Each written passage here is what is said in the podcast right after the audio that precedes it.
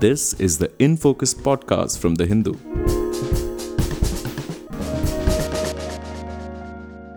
Hello and welcome to the Hindus in Focus podcast.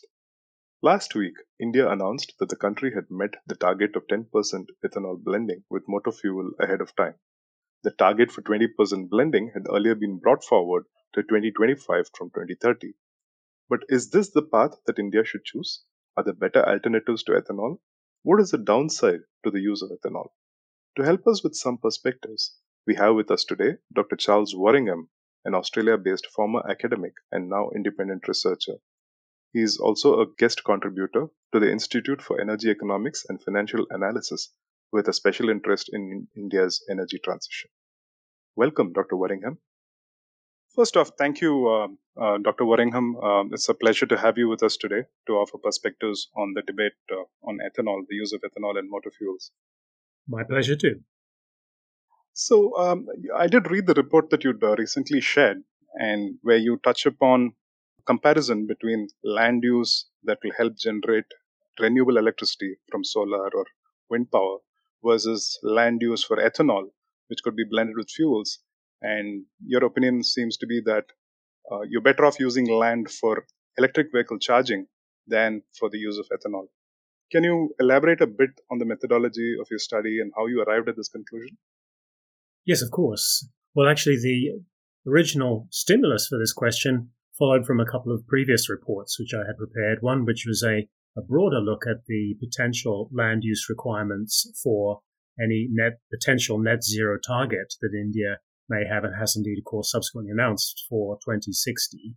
So I've been quite interested in the question of the uh, potential land use requirements for renewable energy broadly, and a, a, a subsequent report on the field of agrivoltaics, which is the use of solar panels on agricultural land in such a way that uh, the agricultural production is either uh, not harmed unduly or indeed in some instances with particular crops and conditions potentially in fact uh, can benefit.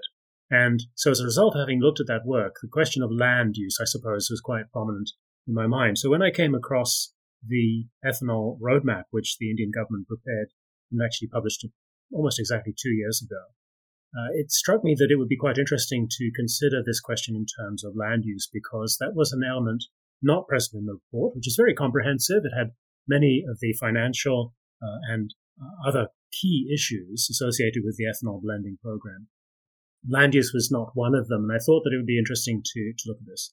So, in terms of the methods that I used, uh, it seemed appropriate to take a representative vehicle uh, and particularly one which has both a conventional uh, internal combustion engine using petrol or petrol with ethanol and an equivalent vehicle powered by batteries, an electric vehicle. So I chose the uh, Tata Tigor just as a, a, representative vehicle. It could indeed have been one of many others. It could even have been a two wheeler um, because the same basic principles would apply.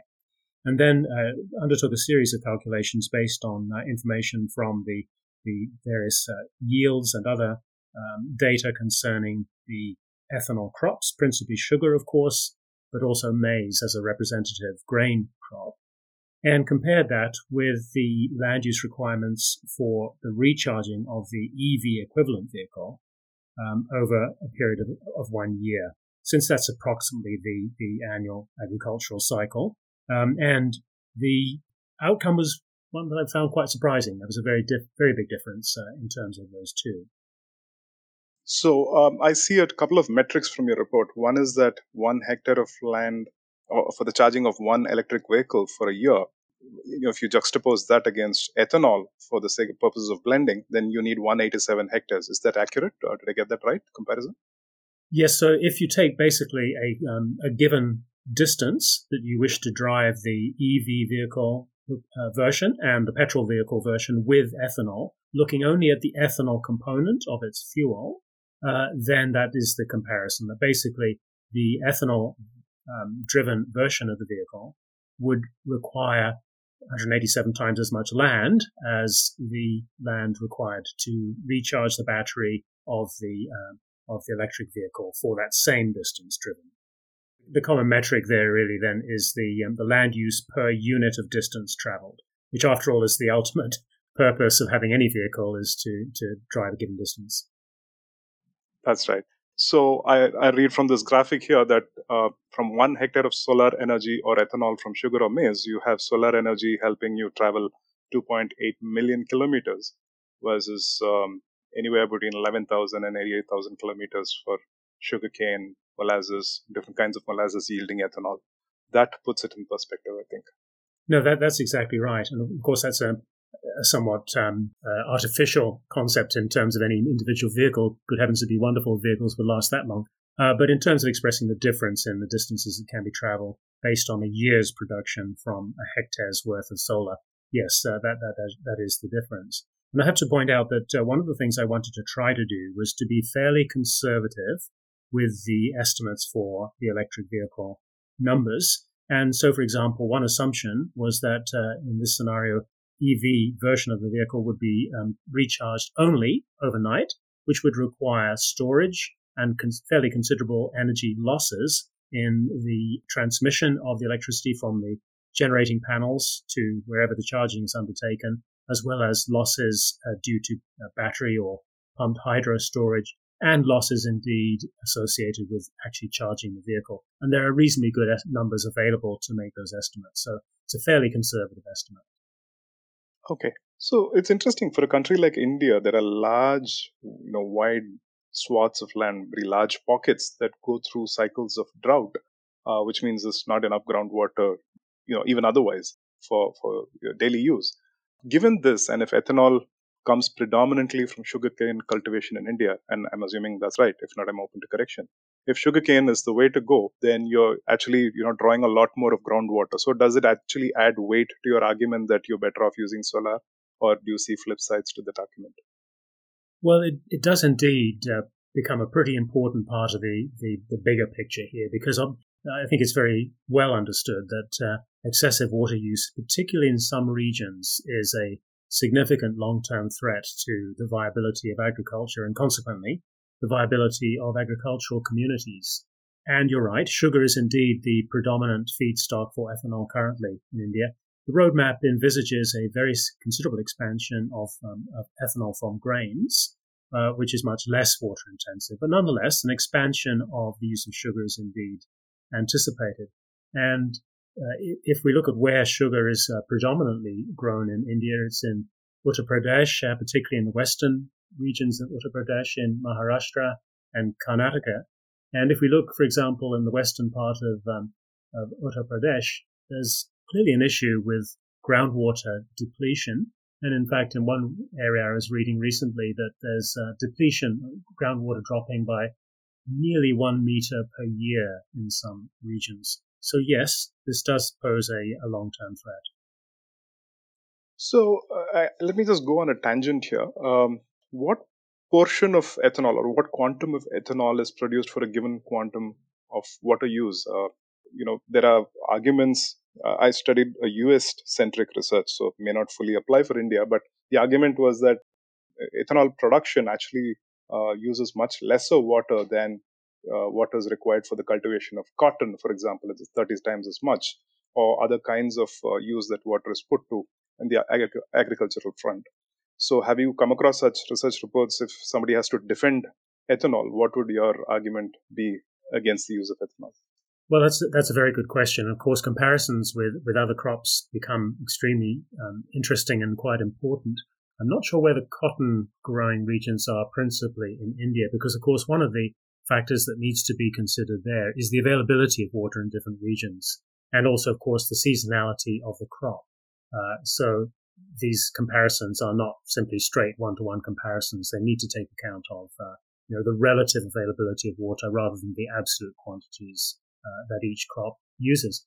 Uh, but, but, I have certainly seen some estimates that suggest, uh, uh, for example, that up to a couple of thousand liters of water are required for the growing of each one kilogram of or one one liter of um, uh, ethanol produced from sugarcane, and perhaps as much again in involved in processing, and uh, perhaps as much as a thousand liters of wastewater produced from the distilleries uh, as well. So water is a very crucial part of that whole ethanol distillation cycle.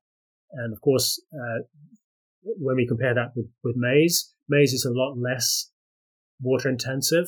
Um, it's also uh, tends to be um, grown as uh, more as a kharif crop and uh, is perhaps less dependent upon you know the uh, availability of um, rainwater.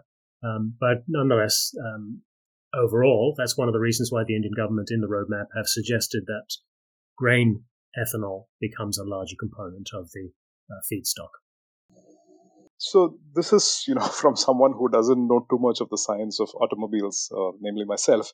So, uh, how much of blending is okay if I have to use it with traditional combustion engines? You know, we talked about 10% going up to 20%. How much farther can uh, a combustion engine take in terms of blending with petrol or diesel? Is there a figure that we have in mind? Yes, uh, it's not my area of expertise, I must confess. However, what is clear and is acknowledged in the roadmap is that uh, most vehicles currently manufactured for the Indian market are able to take uh, E10, that is 10% uh, uh, ethanol content, uh, without too much trouble. But there will be modifications required for E20 for many vehicles until such time as new vehicles are you know, manufactured with that specification in mind. And actually, that is one rather practical, I won't say roadblock, but certainly it is a consideration about the wisdom of this policy because there would be a very large scale exercise involved in making those modifications to the existing fleet of vehicles. There are also at the extreme end what they call flex vehicles, that is, um, internal combustion engines that are designed to take any quantity of ethanol and there may be some niche applications where that's actually quite useful and, and appropriate. I think Brazil is a, uh, a country that's looking at that uh, in particular, but I don't believe that's envisaged for the vast majority of, uh, of vehicles. Yes, was there some damage that can be done? Certain components, some rubber and plastic and other components can be affected, and there's also an issue of tuning the engine so that it is um, operating as efficiently as possible, depending upon the ethanol content it's interesting you mentioned this because then we are only three years away from the ethanol 20% target that we've set for ourselves as a country. It's, you said it's been advanced from 2030 to 2025. I remember that from the report.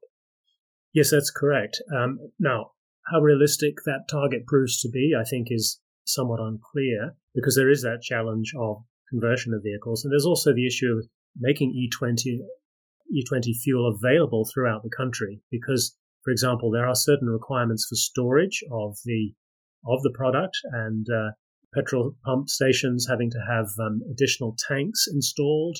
So there are some additional logistical problems to overcome. I'm sure there could be in time. It probably is a question of uh, whether that race against the clock is one that can be uh, can be won. So, if we look at um, electric I mean, uh, generation of renewable energy for charging electric vehicles. And if I take the example of solar, uh, if I look at it in isolation, independent of comparisons with ethanol, etc., you know, our understanding of that uh, is that it's not forever. For example, the the solar panels that people put up, there's a certain lifetime to it, and I assumed it was 25 to 30 years, but it could be as less as 12 to you know 15 years. So there's a certain capital cost to that, and then the maintenance of those farms. You know, I recently came across a factoid that said uh, India does offer producers the lowest uh, cost per unit of uh, renewable energy, but it levies a plethora of charges when you talk about interstate transmission. So there are certain costs that build up. So even if the land argument wins for EVs, um, is there enough action happening on the uh, on the renewable energy front? Even though right now renewables contribute to about 27% of all energy sources in India, uh, power generating capacity that India has. So the land is one part, but do you think that this is adequate to convince the government saying, you know, this is the way to go, let's go EVs and not uh, ethanol blending? Yes, that's an extremely important question, and uh, there's some some different aspects to it. Uh, one of which, of course, is that vehicles are used pretty well everywhere. They're extremely widely distributed, and one of the characteristics of renewable energy, as opposed to um, other forms, is that it is um, it also can be set up everywhere. So uh, you know, one can think of a situation where fairly widely distributed renewable energy generation is actually physically relatively close to the, the load, a load in this case being the vehicles. And if one compares that to ethanol, just again for a moment, uh, of course, that the crops are grown in a particular region, the distilleries are in a particular region, and the ethanol has to be transported to be blended and then sent around the country. So there's there's a there's quite a difference there. Really, it's much easier to send electrons down the wire than it is to send physical fuel around the country. So to that extent, I think um, those logistics certainly in the in the long run favor electric vehicles. But there still remains a significant challenge in building out the distribution infrastructure to match the expected goals for renewable generation uh, over the coming uh, decade or so. And India is making enormous strides. I have to say, it's very impressive to see, for example, that just this last year uh, there was a very significant increase in the increase in capacity for renewable generation of 17%. Effectively, it doubled in one year.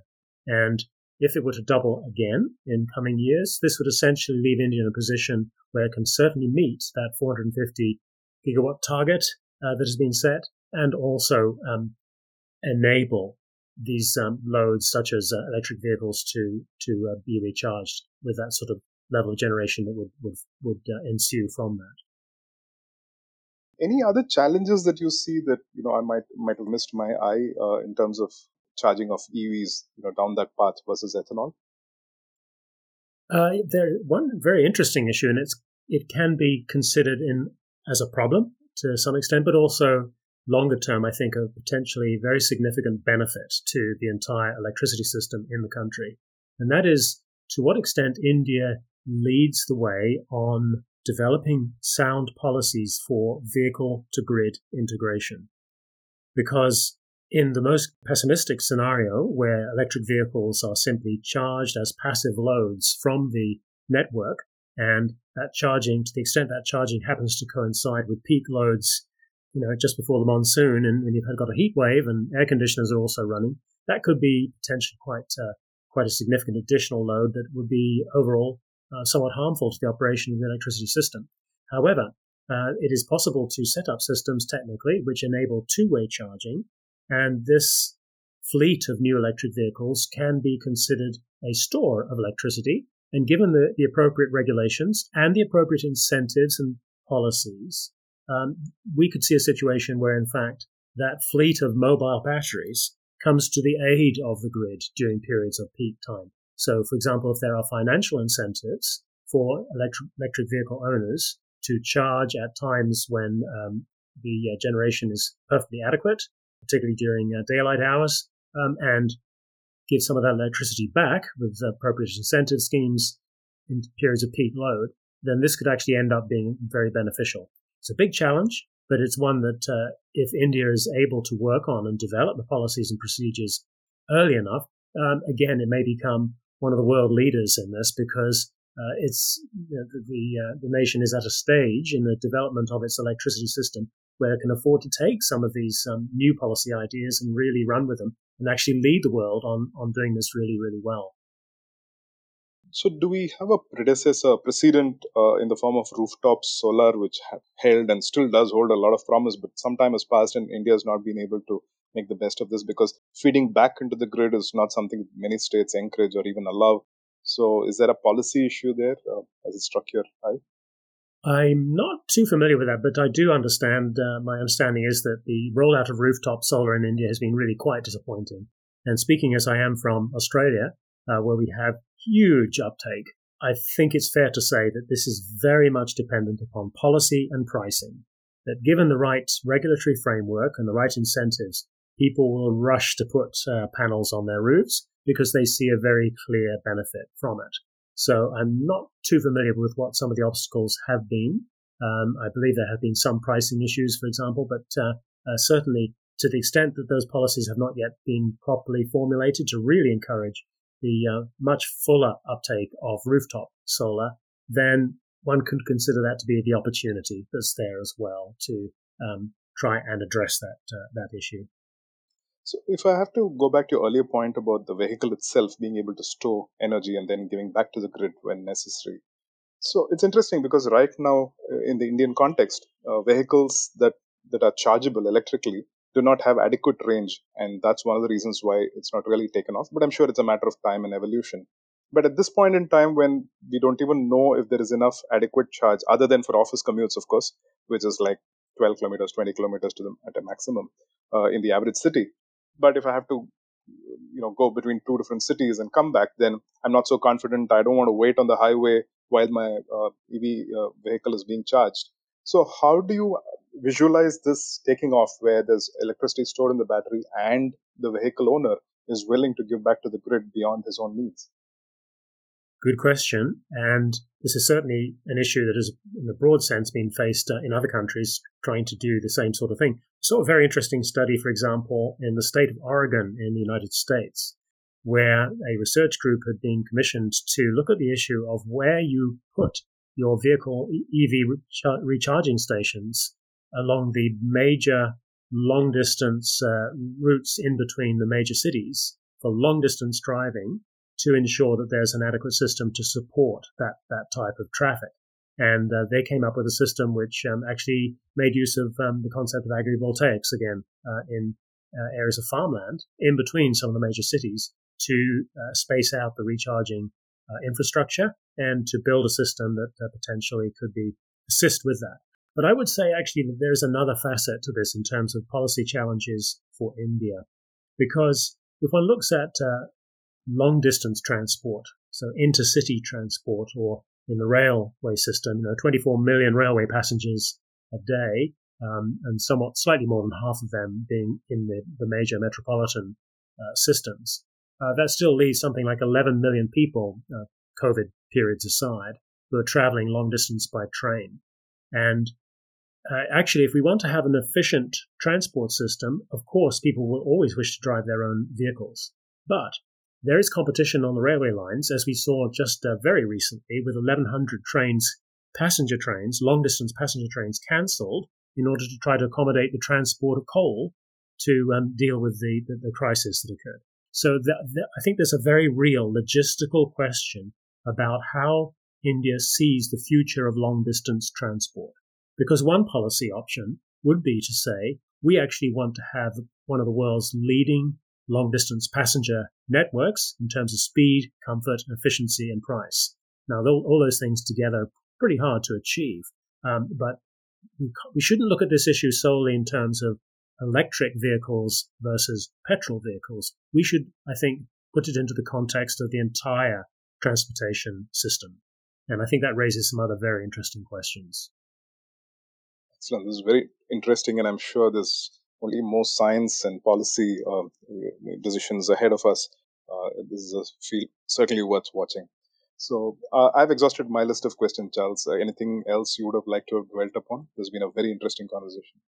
I think that's it, uh, Bharat. Um, very much thank you for the opportunity to talk about this. Uh, it's a it's a rather fascinating issue, and it's one that India is not alone in facing, I have to say. Uh, but uh, certainly, given the scale and size of the Indian uh, economy and the challenges that uh, it's trying to meet, it's a very important one to get right. And that's why I wrote the report, I think, just to encourage a, perhaps a broader context to looking at this uh, uh, ethanol blending policy.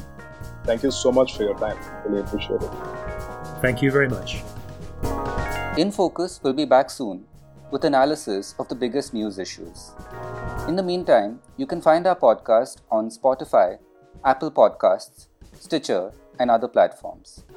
Just search for In Focus by The Hindu. We'll see you soon.